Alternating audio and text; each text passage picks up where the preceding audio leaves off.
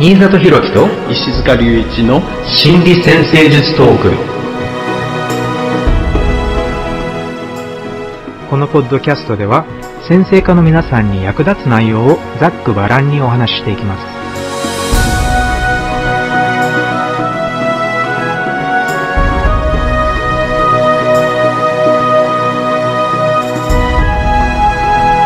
はい皆さんこんにちは。新里博樹です。こんにちは石塚隆一ですよろしくお願いしますよろしくお願いします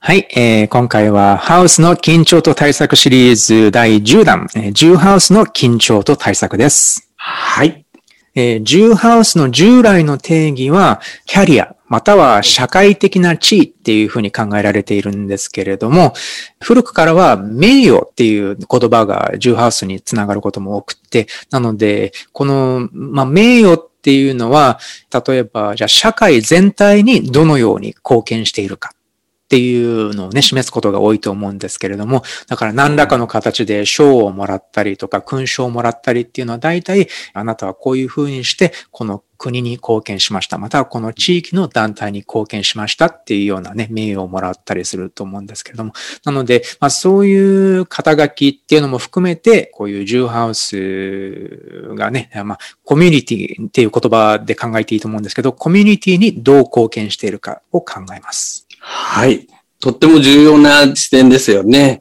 なかなかよく言われる仕事とかね、そういうようなキーワードだけだと、コミュニティに貢献していくっていう、そのエネルギーがね、どういうところでこう回っていくかっていうところが意識できにくいかもしれないですけど、そこをこう意識するっていうのはとっても重要なポイントかもしれないですよね。うん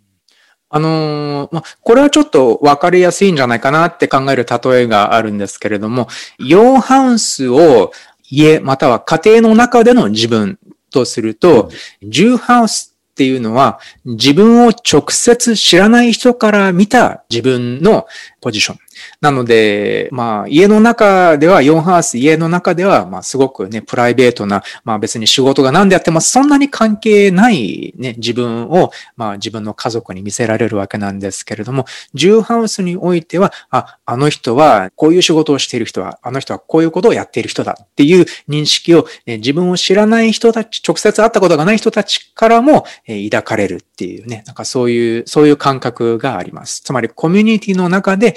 自分がどういうことをやっている人なのかっていう認識っていうふうにね、考えてみるのもありかなって思います。はい。あの、この今のお話で改めて思ったんですが、この成長の方向っていうのはね、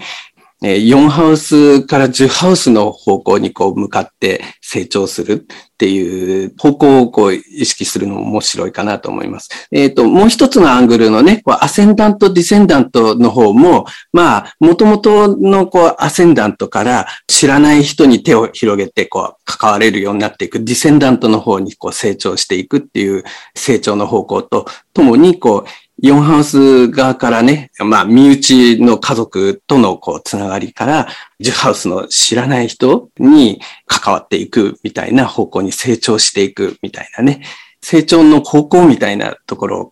考えても面白いかもしれないですよね。うん、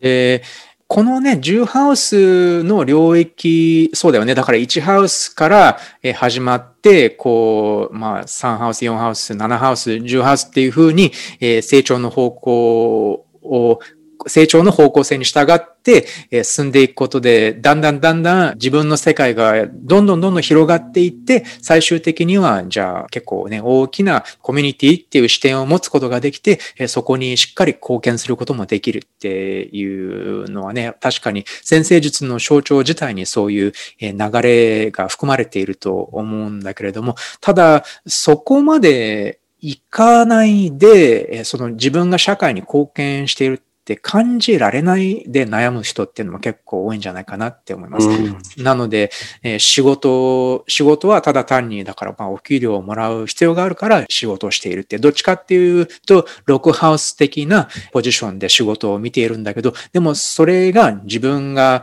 社会にしっかり貢献しているっていう感覚や誇りには必ずしもつながっていない人っていうのが結構多いような気がします。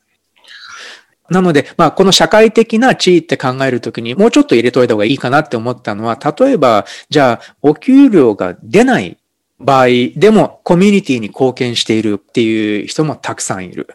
で、まあ、この場合は例えばじゃあ家庭に入って子供を育てている、いわゆる主婦っていうポジションがあるけれども、これも当然、ジューハウスの中では、今は主婦ですっていう、ね、当然のように、その人の肩書きとして主婦っていうポジションがあるわけだけれども、これももちろん、とても社会に重要な貢献をしているポジションであるっていうね。だから、主婦っていうのも、それはジューハウスの一つの表れだし、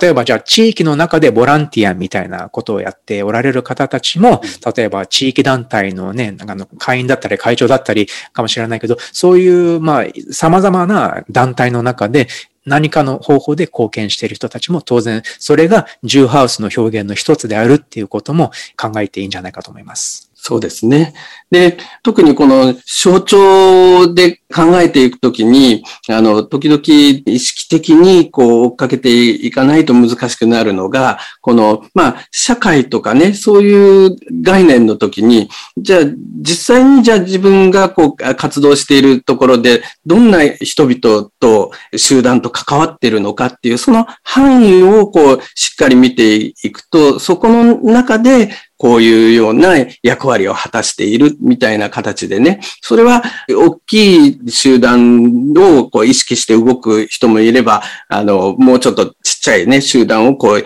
意識しながら、たくさんのエネルギーをそこに注いだりとかね、それは、まあ人によっていろんな、あの、アプローチはあると思うんですが、じゃあどういう集団の中にこう、えー、で動いているのかなっていうところをこうしっかり見ていくと、またこのエネルギーの流れみたいなところをね、こう、追いやすくなるんじゃないかなって気がするんですよね。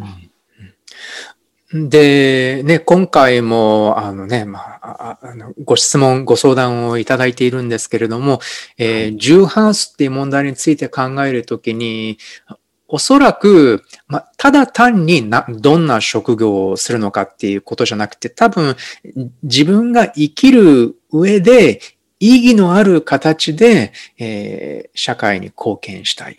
えーね、自分らしいやり方で、または自分の潜在能力を、えー、もっと発揮できるやり方で、人のために何かしたい、社会のために何かしたいっていうね、そういう感覚がおそらく生きている意味とか、まあね、ライフワークっていう言葉がまさしくその、その通りだと思うんですけれども、えー、生きる意義の表現として行う仕事っていう意味もあると思うから、なので、まあ、そういう部分の心理的に深い意味を持った仕事っていうふうに考えてみるとね、今回の相談内容、質問内容っていうのも少しわかりやすくなるのかなって思います。じゃあ、質問にもうちょっと答えながら、えもう少しこのね、このジューハウスの領域について話し合っていこうと思います。はい。じゃあ、最初の質問です。えー、まず、この方の出生チャートには、10ハウスに天秤座の冥王星があります。で、この10ハウスの冥王星が3ハウスの月に150度を形成しています。150度、えーね、あんまり取り上げないんですけれども、まあ、一応ね、150度ってクイーンカンクスって言うんですけれども、えー、いわゆるちょっとマイナーなんですけれども、やはり緊張のアスペクトとして考えるのもありだと思います。えー、月は魚座で3ハウスにあります。そして、えー、さらにこの魚座の月が水星と海洋星と t スクエアを形成しているそうです。なので、3ハウスにある魚座の月が、6ハウスの水星と12ハウスの海洋星と t スクエアを形成しています。で、この方の相談内容です。そのせいか、昔から記憶力があまり良くなく、ケアレスミスも多いため、勉強やコミュニケーション、特に電話応対に苦労してきました。去年の4月から転職し、生活保護のケースワーカーをしています。他の方たちは皆さん、福祉大学の出身であったり、福祉業界で働いた経験者ばっかりです。私一人だけ未経験のど素人ですが、周りの人たちに助けてもらいながら何とか頑張っています。生活保護の仕事は多岐にわたり、家庭訪問や事務処理をはじめ、病院、介護施設、時には警察や総裁上と連携を取り、かなり12ハウス的な仕事だと思います。できるだけ長く続けたいのですが、非正規雇用で1年ごとに更新があるため、先々どうしようかと悩みながらも、今は毎日忙しく、その日その日を一生懸命こなしていくのが精一杯という感じです。片道約2時間という田舎にしては長距離の通勤も、重ハウス冥王星の底力がサポートしてくれているのかなと思います。ただ、体力的にかなり厳しいため、また家族の都合もあって、通勤が楽な場所に引っ越したいと考えています。良いアドバイスがありましたらご教授お願いいたします。はい。まあ、生活保護のケースワーカーっていうね、仕事を。その仕事をこう始めて、今、まあ、充実をされているようですが、このホロスコープからね、考えていったときに、特にこの今日はジュハウスがテーマになっているんですが、そのジュハウスをきっかけに、そのジュハウスのテーマっていうのかな、ジュハウスに集まってくるテーマを総合して見ていくと、この他人の援助の方向性っていうのはとってもね、この方にとってね、重要な方向なんではないかな。ホロスコープ上のね、太陽と月のこのエネルギーを注ぐ対象としてね、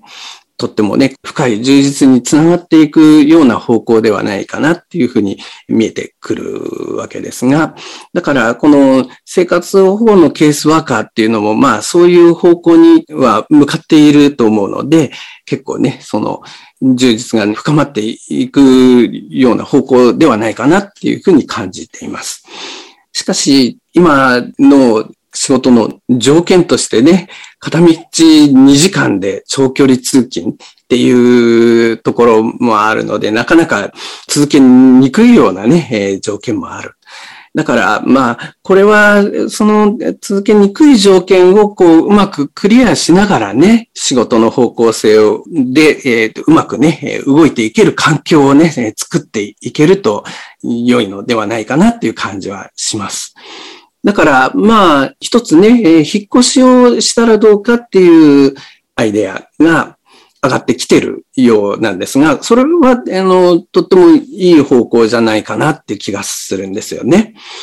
えー、ご家族とね、あれもありますけど、その、うまく家族みんなでね、動けるような状態ができればね、そういう条件をクリアして続けやすい環境にしていくっていうのも、とっても素晴らしい努力の方向なんじゃないかなって気がします。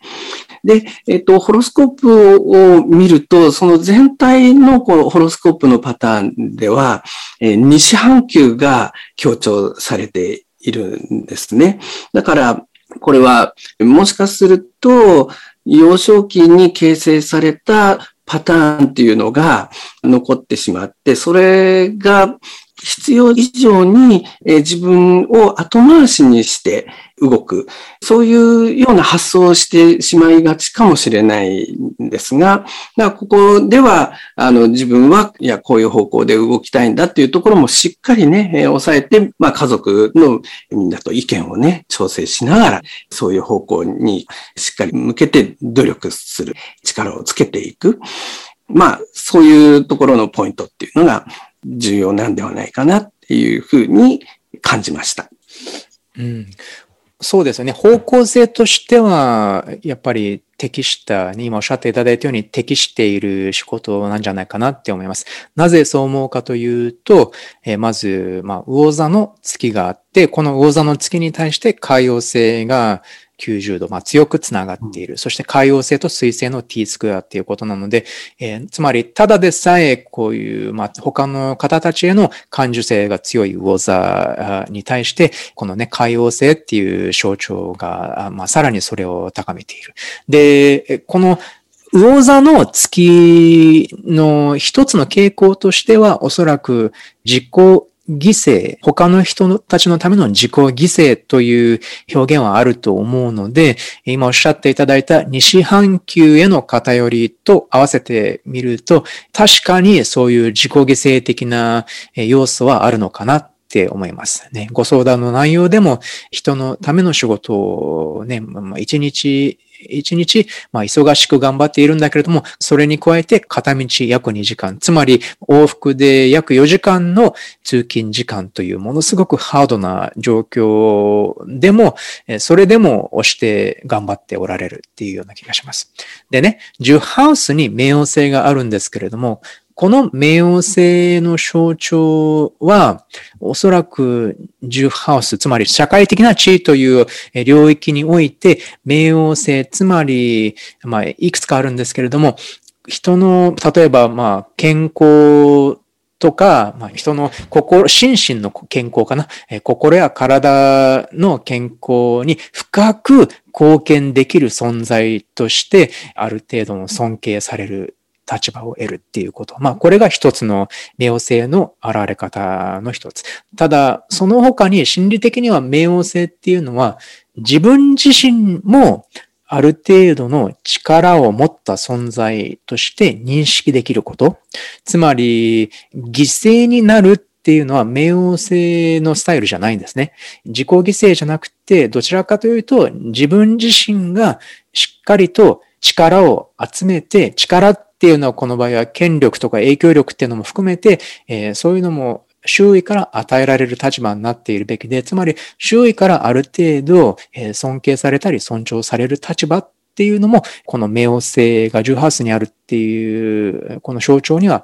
入っているんだと思うんです。なので、この冥王星が、10ハウスの冥王星と、この魚座の3ハウスの月が150度を形成しているっていうのは、この150度には調整っていう意味が昔からあるんですけれども、調整っていうのはつまり、この2つのエネルギー、10ハウスの冥王星と魚座の月のエネルギーが、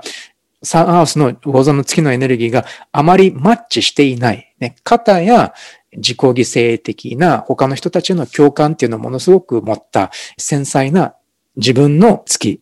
ね、この情緒的な感受性。そしてもう片方は重ハウスの冥王星。つまり、ある程度社会的に重要と思われる、または尊重されるポジションを得ること。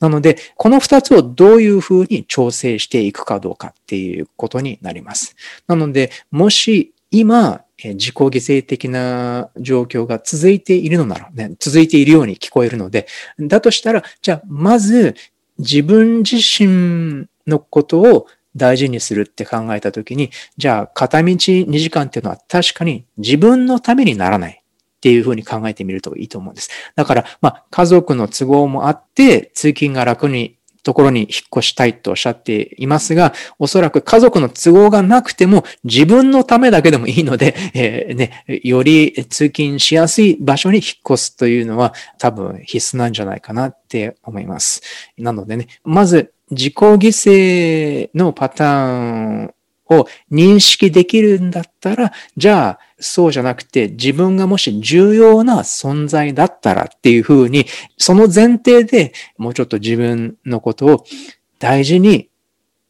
生活を作っていく。自分を大、自分のことも大事にできる生活基盤を作っていくっていうことじゃないかなと思いました。特にこの冥王星とか海王星とかがね、強調されていると、やっぱ人々がこう表現していない心の動きとかね、そういうのを敏感にこう感じながら、それに反応して動いていく傾向が考えられるんですが、まあそれをこう洞察力として、あの意識的に利用しながら動かしていくっていう姿勢、それができると、なんか効果的にね、えー、そっちの方向にね、えー、向かって生きやすくなりそうですよね。はい。という感じです。では、次の、えー、ご質問です。この方の天体配置です。えー、10ハウスの緊張としては、MC ルーラー、ね、10ハウスの支配性の木星が8ハウスの中にあって、え、2ハウスの土星と180度を形成しています。なので MC ルーラーの木星が8ハウスにあって、2ハウスの土星とオポジションを形成しています。さらに、この木星と土星のオポジションが11ハウスの太陽金星と90度を形成しているので t スクエアになります。えっ、ー、と、さらに10ハウスに水星がと書いてありますが、うん、このホロスコープ自体を見てみると、おそらく11ハウスカスプのものすごい近くに水星があるので、この水星は11ハウス内かなって思うんですけれども、えー、この水星がおそらく天王星と90度を形成しているとのことです。はい、ご相談の内容です。ジューハウスの緊張したネイタルです。今後の仕事や社会活動についてビジョンが浮かばず、過去の欲求も消えてしまったので、考えあぐねていました。今後のキャリアで目指すべき方向、特徴や使命などのリーディングをぜひ参考にさせていただ帰宅よろしくお願いします。えー、私の経歴は外資系の企業の勤務を経て、えー、後に先生術に目覚めて、12年間先生術師とセラピスト、さらに投資家としても活動してきています。日本人の夫の仕事のために、現在は南太平洋のトンガ王国で暮らしています。2020年コロナ禍による国境封鎖があり、トンガに再入国ができなくなるために日本に帰国するのは、今のところ断念しています。今は夫の仕事を手伝いつつ待機中です。依頼ベースで占い修行は続けています。えー、過去のビジョンやね、欲求が消えてしまったっていうことなんですけれども、えー、このことについてもうちょっとお話しいただいてるんですけれども、昔、まあ、20年近く前に父が自殺で亡くなりました。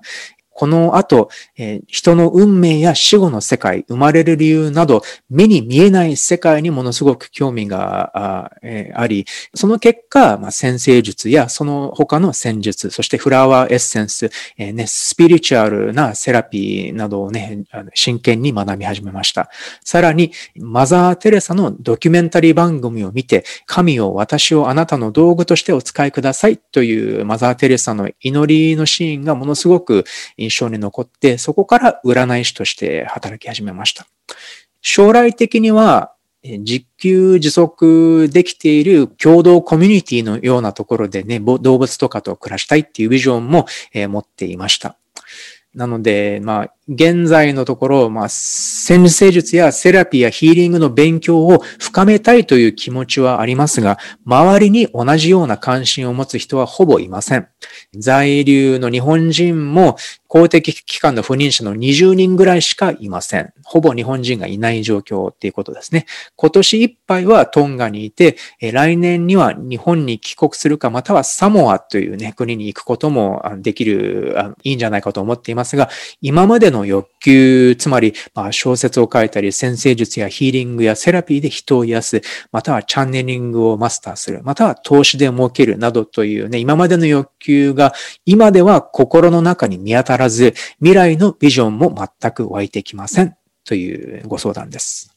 はい。えそうすると、今は南太平洋のトンガの国で、この、まあ、コロナの、えー、状況の中で、日本にもこう、帰れなくて、えー、あの、まあ、そこで暮らされているっていうような状況なのでしょうね。だから、まあ、ある意味、ちょっと移動する自由がなくなってしまう。まあ、状況の中でね。まあ、そういう難しい状況の中にいらっしゃるっていうことだろうと思います。で、えー、っと、まあ、ホロスコープからね、考えたときに、その MC のね、ジュハウスの状況、あるいはジュハウスの支配性のね、えー、状況などをこう考えると、この、他人の援助をしていく、えー、そういう方向性はとっても合っている方向。特にこの8ハウスがね、えー、中心となってね、強調されて動いているので、まあ、その中には、まあ、この投資みたいなね、金銭に関連するテーマっていうのもこう、えー、考えることもできるし、で、そういう方向でもこう、動かれたっていうことではあるんですが、だから、まあ、これまで活動している方向自体、ホロスコープの方向にはとっても合っているのではないかなと思うんですけどね。でもまあだから今状況的にそのエネルギーが回りにくいような状況が起こってしまっているんではないかな。そんな風に感じました。で、おそらく今トランジットの海洋性が MCIC 軸っていうか MC に対してスクエアになっている時期でもあるんだと思うんですけどね。まあそれもこう一つの要因かもしれないし。だから、あの時期的に少しエネルギーが循環しにくい様子があって、まあその中でもしかしたらその改めてね、自分自身のこう方向性をこう振り返り直していくっていうようなプロセスを経験されているのかな。えー、そんな風に感じます。ま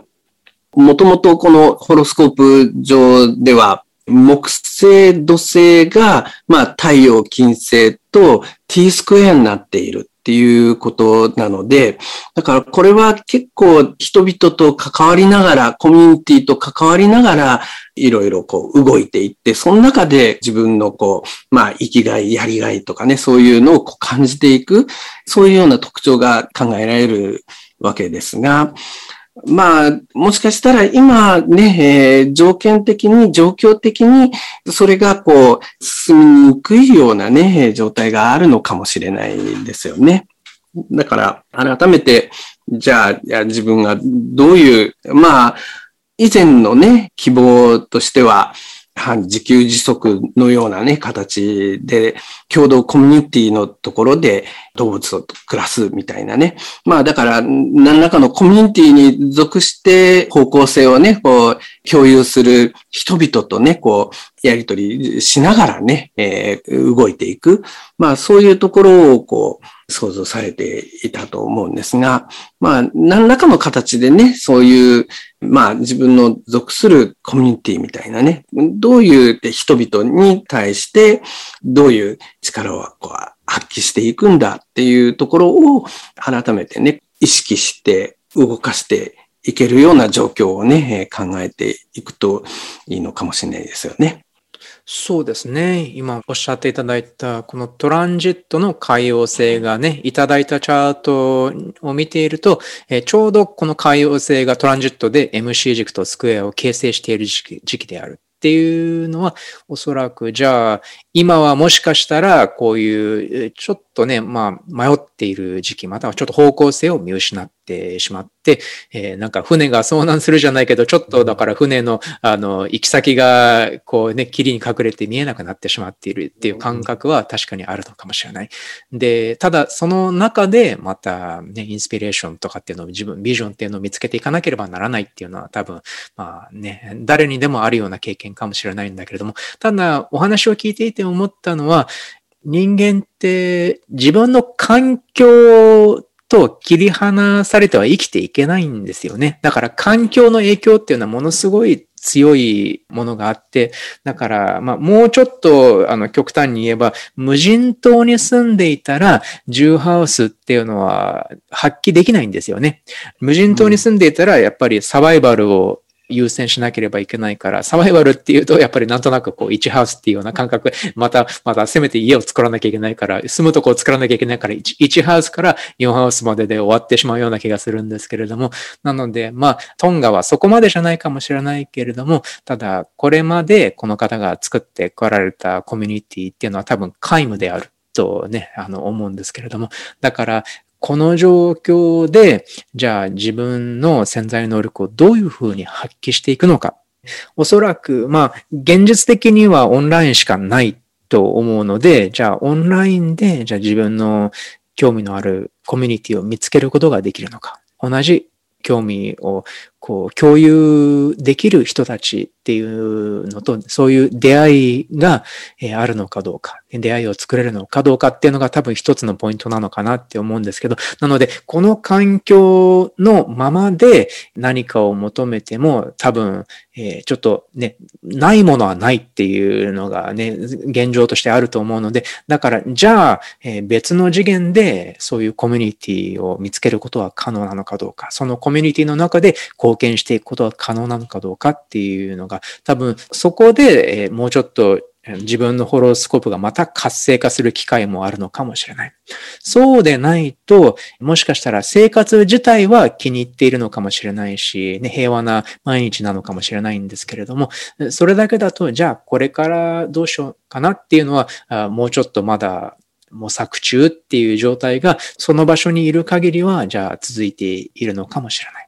なので、まあもしかしたらそういう時期を自分の今、充電期間として捉えるのも当然ありだとは思うので、だからね、特に今急いで何か行動に移さなければいけないというのではないと思うんですけれども、でも、それでも、じゃあインスピレーションが欲しいんだったら、多分、そういうインスピレーションを求めて何か面白いことをやっているコミュニティがあるかどうか模索してみる、探してみるっていうことなのかなと思いました。はい。あの、水亀の太陽でね、それから、あの、まあ、ジュハウスの終わりのところにある水星は天皇星と触れていたりするのでね。だから、もしかしたら、なんか斬新なね、こう、アイデアがね、浮かんでね、それがこう、ちょっと突破口になって方向を見つけることもできるかもしれないな、えー、そんな風にも感じますね。はい。という感じです。では、次の質問です。ポッドキャストいつも楽しみに聞かせていただいております。私はジューハウスに乙女座の天体がいくつかありまして、乙女座の太陽と月がコンジャンクション、同じく月と土星がコンジャンクション、全部ジューハウスにあります。そしてその月と土星に対して1ハウスの海洋星が90度を形成しています。さらに、ジューハウスに天体が合計5つあり、これは南半球の強調となります。質問内容ですが、幼少期から何かを達成することや仕事を頼まれることに喜びを感じていました。しかし、サターンリターン直後から今に至る約12年間、とにかく仕事に縛られる人生を送っています。プライベートな時間がほとんどなく、そこから脱するために2018年に独立をしましたが、さらに自身のプライベート時間は減りました。昨年の夏から今月まで約1年間に2日しか休めていなく、これは太陽月土星の縛りなのかなと感じました。ゆっくり安らげる時は訪れるのでしょうか乙女座も絡んでいるので他人に任せるのが嫌いで自分でやってしまった方が早いし安心と思ってしまう傾向もあります。そして海洋星からのスクエアなんですが何かことを始めた時に必ずスタート時にうまくいかなかったり障害が発生したり空回りするということが必ず起こります。時間をかければ始めたことは最終的に形となっているので影響は弱めなのかなと感じています。この他に、この海洋性のスクエアの影響の事例や気をつけた方が良いこと、改善すべき点などを、えー、お話を聞かせいただけましたら嬉しいです。はい。プライベートな時間がほとんどなく、えー、まあ、そこから脱するために独立をしたんだけど、でも、それが結局はさらにそのプライベートな時間が減ってしまったと。だから、プライベートな時間を得ようとした、こう、作戦も、こう、結局は時間が減る方に行ってしまったっていうようなパターンがね、こう見えてくるわけですよね。で、ホロスコープを見ると、そのホロスコープは全体的にね、こう南半球の方にこう偏っていっているところがあるので、で、それから考えると、特に幼少期にね、どっちかっていうと自分自身の内面の充実とかを後回しにして、まあいろいろね、こう人から喜ばれる成果、結果を上げていく、そういう方向にこう意識を向けやすいパターンができてきたんではないかなっていうところが考えられるわけですよね。で、これが大人になって時間が経ってね、そのパターンが周りの状況、環境変わっても、そこで出てきたね、パターン自体が強く残ってしまう可能性があるわけですよね。で、それで、まあ、調整しづらくなってしまうっていうところも考えられるんではないか。だから、ある意味ね、こう、仕事に縛られる人生っていうのが、ちょっと自分の存在全体としては難しいかなっていうふうに感じて、で、それを調整しようと、やり方を変えようと思ったら、また仕事に縛られる方向を選んでしまっているっていうところがあるわけですよね。で、それをこう修正していくのには、もしかしたら、その、自分の中ではこう当たり前だと思っている判断の一つ一つの中に、本当はその自分の内面の充実よりも仕事を人に役に立つっていう方向に向いてしまっているものがたくさんあるんではないかと思われるので、それを意識的に振り返って、あ、ここはもうちょっと自分の内面を充実させる方向のね、えー、選択をしてもいいんじゃないか。それをこう、精査していかないと、その、できてしまったた感覚を改めてね、振り返りながら、そのパターンをね、調整していかないと、また似たような形でね、えー、次の作戦も気がつくと、あれやっぱりプライベートな時間が減る方に進んでしまったなっていうようなパターンになっていくんではないかなと思うんですね。それで、その文脈で、まあ、考えたときに、まあ、このジュハウスの天体と大きくスクエアになっている、その海王星。この海王星は、イオンハウスのね、こう、支配性になっているんですけどね。だから、この海王星もまた、あの、どっちかっていうと、内面の充実を考えましょうっていうようなテーマにつながる要素かもしれないんですが、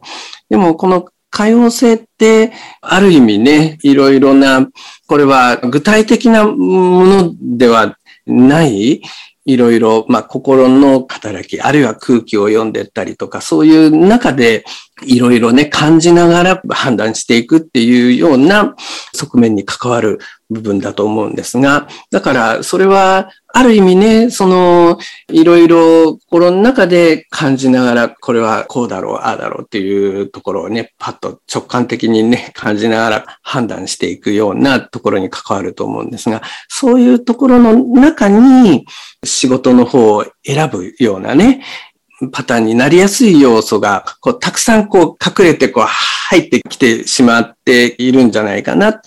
いうふうに感じるわけです。だから、そこの部分っていうのかな、思い浮かんだイメージとかね、その、そういう部分での判断力のところを、改めて、果たしてこれは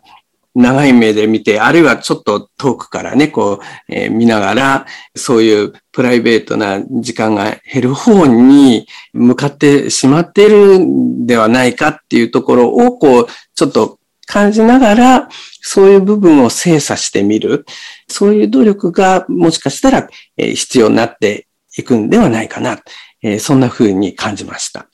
うん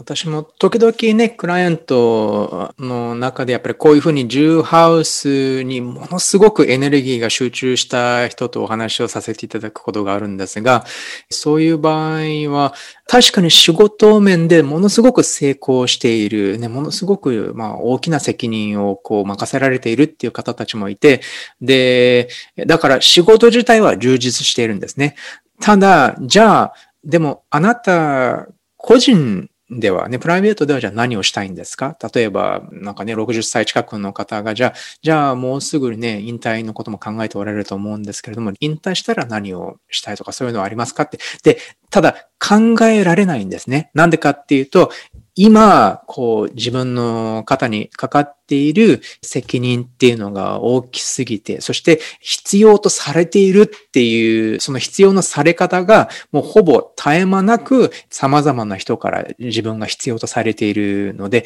とても、だからそこから目をそらして自分のことを考えることができないっていうようなね、それぐらい他の人たちからまあ、頼られているし、それだけの責任を実感しているっていうようなケースが結構あるんですけれども、なので、この方も、質問されてきている方も、やっぱり似たような感じで、さすがにジューハウスにこれだけ天体が集中しているだけあって、なかなか、だからね、まあ1年間に2日しか休めていない、プライベートな時間っていうのがなくなってしまっているっていうことなんですけれども、なので、ただ、こういうふうにご相談を送っていただいたっていうことは、じゃあ、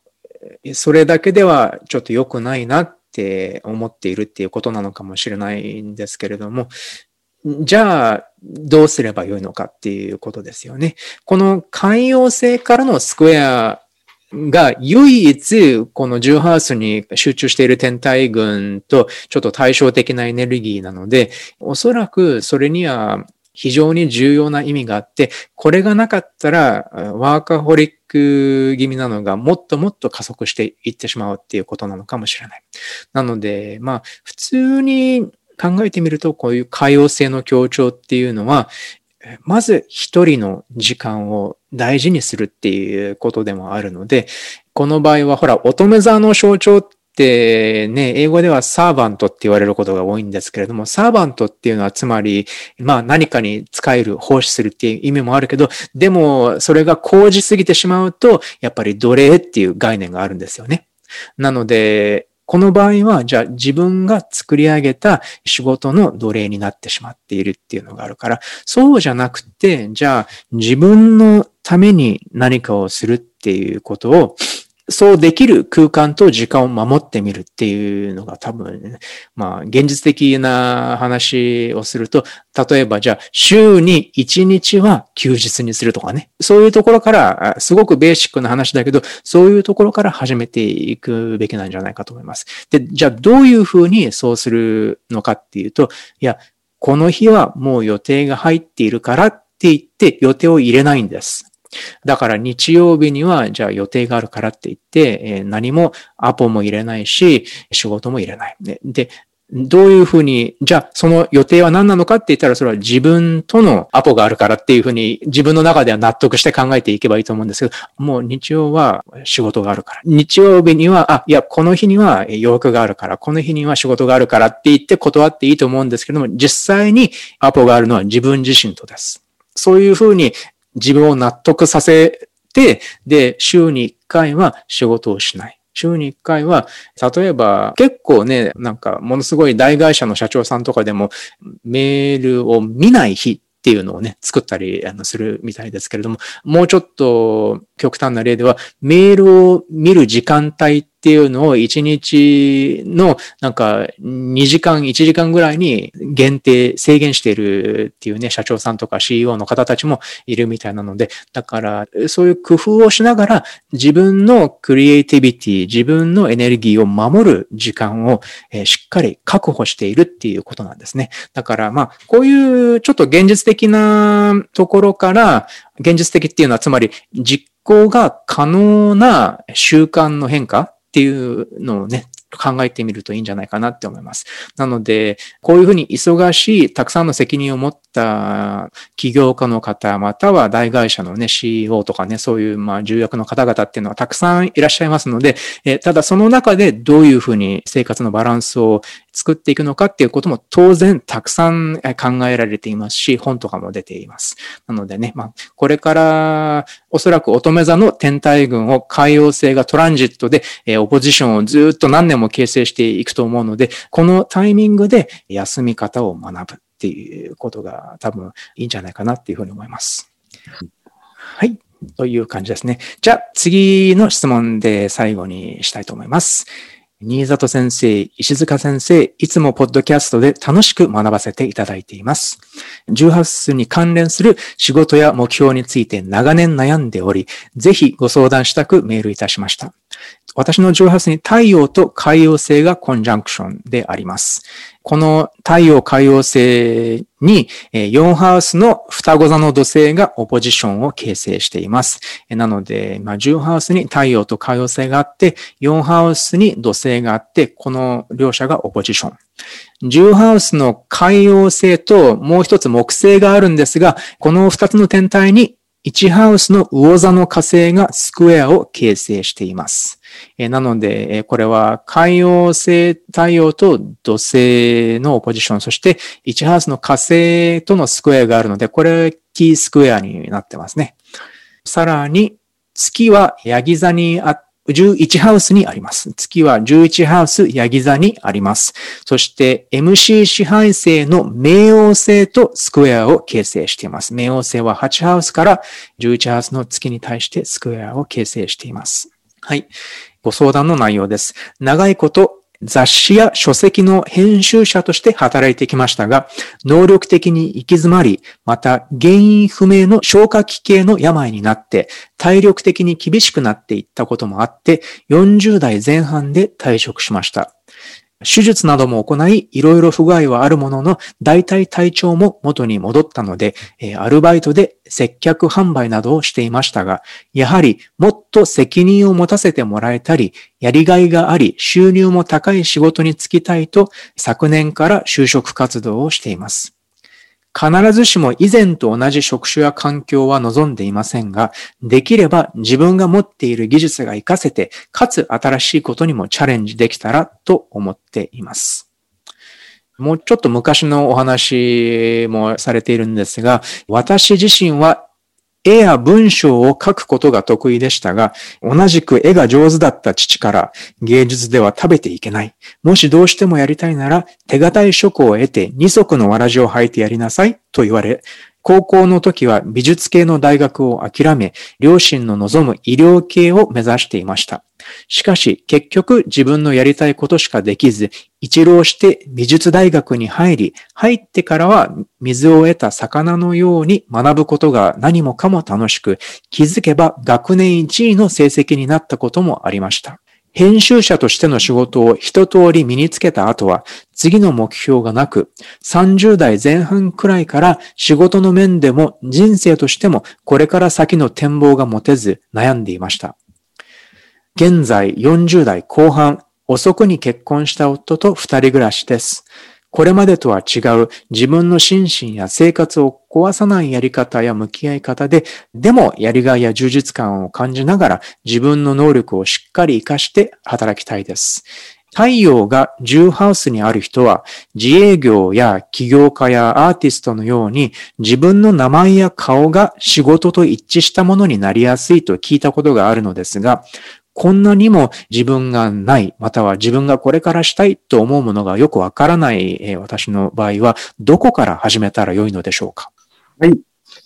まあ、自分がないとね、えー、おっしゃっているんですが、でもまあ、これまでの経験の中でね、こういう方向ではスイッチが入ったとかね、そういうのはね、えー、思い起こせばいろいろあるんだと思うんですよね。で、改めてまあ、そういうような部分を動かしていくっていうところは、えー、とても重要になってくるんではないかなと思うんですが、ホロスコープね、全体を見ると、これもまあ、ジュハウスをね、こう中心のこう南半球の方に結構天体が偏っていて、それは自分自身の内面の充実を後回しにしながら人々から期待されるね、成果、結果を上げていく。そういう方向に意識が向きやすい特徴。特にそれが幼少期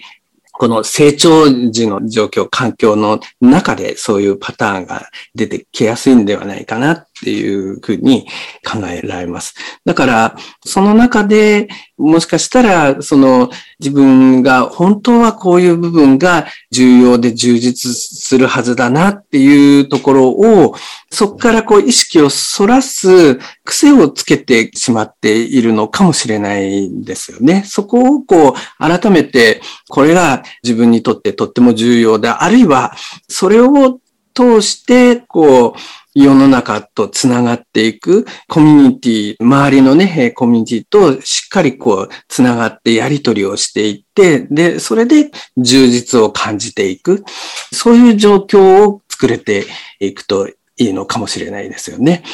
今日はこのジュハウスっていうところのテーマを考えているんですが、まあ、最初の話のところでも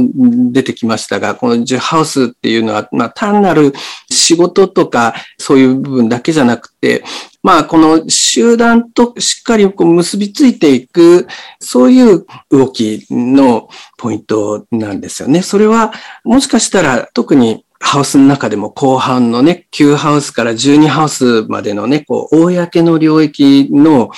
ハウスっていうのは、自分よりも大きなものの一部となって、それでこう動いていく。そういうような領域なんですが、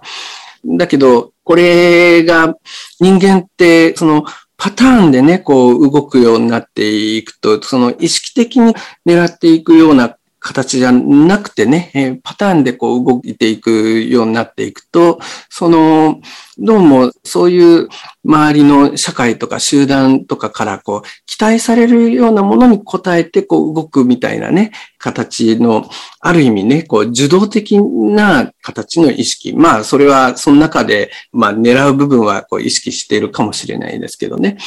でも、えー、それをある意味ね、こう、その集団の自体のそのあり方っていうのも自分も一部ね、あの作って、一緒に作っている一員なんだみたいな形で、そこに何らかのね、こう影響力を発揮する、そういうような意識が働いていくと、生きがい、やりがいみたいなね、部分とエネルギーもこう、充実感みたいなものにね、つながっていきやすいんじゃないかなと思うんですよね。特に太陽がそういう方向で動こうとしてるっていうことは、そういう、その自らこう作り出すエネルギーをね、そういう場でこう働かせるっていう部分が象徴されているので、だから、そういう方向自体を意識的に動かしていけるといいのではないかなって気がするんですね。それは、あの、もしかしたらね、その、内面の充実が後回しになっていくっていう、その内面の充実の部分をしっかり尊重しながら、その自分の存在全体で、その世の中に関わっていくみたいな、そういう、こう、状態になっていけると理想的なんですよね。なかなかそういうような形に進んでいくことっていうのは難しいかもしれないですけど、その努力の方向としてね、単なるお金を稼ぐ仕事っていうことだけじゃなく、自分自身の存在としてとってもこう深まるような部分の能力をこう動かしながら関わっていくっていうところが一つポイントなんではないかな。で、それで、こう、ちょっとお話の中でね、出てきた部分をこう、見ると、特に美術系の大学の方に行きたかったか反対されて、で、まあ、その反対の力がかかってるっていうことは、あ、これはもしかしたら、えー、望まれないものかもしれないなっていうところはある。だけど、実際にじゃあ、ちょっと、やっぱり自分のやりたいことはこっちだっていうところで、それをやってみると、スイッチが入っているわけですよね。だから、あの、そういうところから見ると、やっぱり何かね、その中に自分の存在のね、こう重要な要素があるかもしれない。まあ、そういうところを改めてね、ちょっと探しながら、その辺をこう、ちょっと動かしながらね、まあ、それでもうまくね、コミュニティに貢献していくやり方っていうのをこう、探すことができると、とっても深まるんではないかな。そんな風な気がします。うん、このね、あのご質問の最後におっしゃっていた自分がない場合はどこから始めたらよいのかっていう質問なんですけれども、このホロスコープに太陽と海洋星がジューハウスにもうチャートのてっぺんにあるっていうことは、やはりこれは思い切り自分を表現すること、まあ多分創造的にね、クリエイティブな形で、え思い切り自分を表現することで、えおそらくそのコミュニティに貢献することができる。っていうことだと思うんですけれども、ただ、この自分がないっていう、ね、そういうふうに思われるっていうことは、おそらくそれは自分の思いを抑えて、周囲の人たちの期待に応え続けてきた、来ていたっていうね、その症状として、え自分がないという感覚が生まれてきてるんじゃないかなと思うんです。なので、えね、今おっしゃっていた、その、ご両親からの、まあ、父親からは、ちゃんと稼げる仕事にしなさいっていうふうなことを受けたとかね。他にももしかしたらいろいろ例があるのかもしれないんだけれども、なるべく、だからあまり自分らしさを出すよりは、堅実に行こうっていうね、何かそういうメッセージをたくさん受けて育ってきたのかもしれないし、えー、または、ちょっとね、自分らしさっていうのをあんまり出すと、もしかしたら周囲からこう嫌われてしまうかもしれない、見捨てられてしまうかもしれないっていうのがあるからこそ、ちょっとまだね、自分を隠してきたっていうのがあるのかもしれない。ただ、このチャートにある4ハウスから10ハウスへのポジションと、1ハウスから10ハウスへのスクエア、この T スクエアっていうのは結局、確かに両親からの影響が、それが仕事の選択とかにも多分影響していると思うんだけれども、でも、それと自分の本質、本当の意味で自分らしい生き方、これが1ハウスにある火星として考えてみると、その中に、この両親の期待に沿って、例えばやっている仕事、または周囲の期待に沿ってやっている仕事と自分の本来のやりたいことっていうのの間に摩擦が存在するのかもしれない。じゃあ、どこから始めればよいのかっていう、その答えはおそらく、じゃあ、周囲の反対を受ける。または、今はもしかしたら周囲は誰も反対しないのかもしれないけど、自分の中にそうやって親から受け継いできた価値観の中で、いや、これはそんなに現実的じゃないんじゃないかなって思ってしまうようなことでも、もしかしたら自分の中では、いや、すごくやってみたい。っていうね、思うようなことも出てくるのかもしれない。で、このホロスコープで強調されているのは自己表現のエネルギーだし、太陽っていうことでね、そして海洋性のクリエイティブなエネルギーっていうことでもあると思うんです。ちなみにこの t スクエアの一部である火星も魚座に入っているので、これもやはり、創造的な意味での情熱というふうに考えることができます。そしてそれはこのね、美術大学時代の自分の幸せな経験が、やっぱりこれを裏付けているポイントなんじゃないかとも思うんですね。当然、その美術大学で輝いていた時の自分は、おそらくすごく情熱を感じていたと思うし、周囲にもそれを、あ、すごくこの人は才能もあるし、情熱を持った人だなって感じ取られていたはずなんですね。それがコミュニティの中での本来のこのホロスコープのあるべき姿だと思うんです。なので、ただね、それをじゃあ今、このね、40代後半とおっしゃっていましたが、この中で、今の現実で、このエネルギーをこの昔と同じような形で開花させていくには、当然、かなりの努力が必要になってくると思うんですね。こういうクリエイティブな形で何かを形にしようと思ったらね。だからそこには当然、まずじゃあ自分がやってみたいことは何なのかっていうのを認識するための時間っていうのも必要かもしれないし、いざ、じゃあ興味のあることが見つかったらそれをやってみるっていう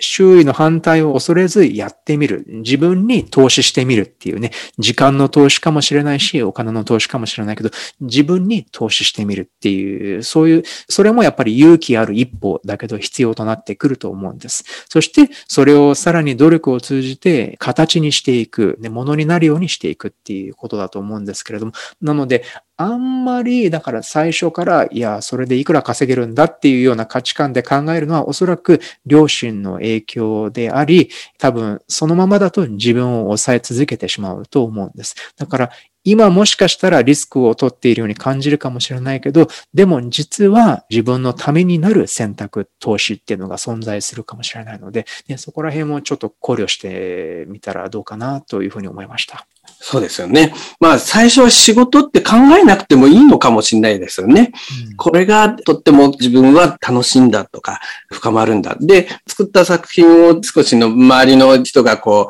う、喜んでくれるとかね、そういうような活動ができる場みたいなのをこう見つけて、で、少しずつそれをやっていって、こう動かしていくみたいなところがいいのかもしれないですよね。うんね、だから、まあ、コミュニティというふうに、ね、コミュニティのために自分を輝かせるっていうね、逆説的かもしれないけれども、実はそれが自分のためにもなるし、最終的にはおそらくそれを喜んでくれる、ね、たくさんの人がそれを喜んでくれるようになるんじゃないかなと思います。え、ということでね、まあ本当にいろいろな例が今回ありましたね。様々な場所からこれからの人生の目標に関して考えておられると思うんですけど、それがジューハウスの領域です。このポッドキャストを聞いてくださっている皆さんのご自身の出生図のジューハウスを考えるヒントがね、いくつかあれば幸いです。えー、今回もお聞きいただきありがとうございました。どうもありがとうございました。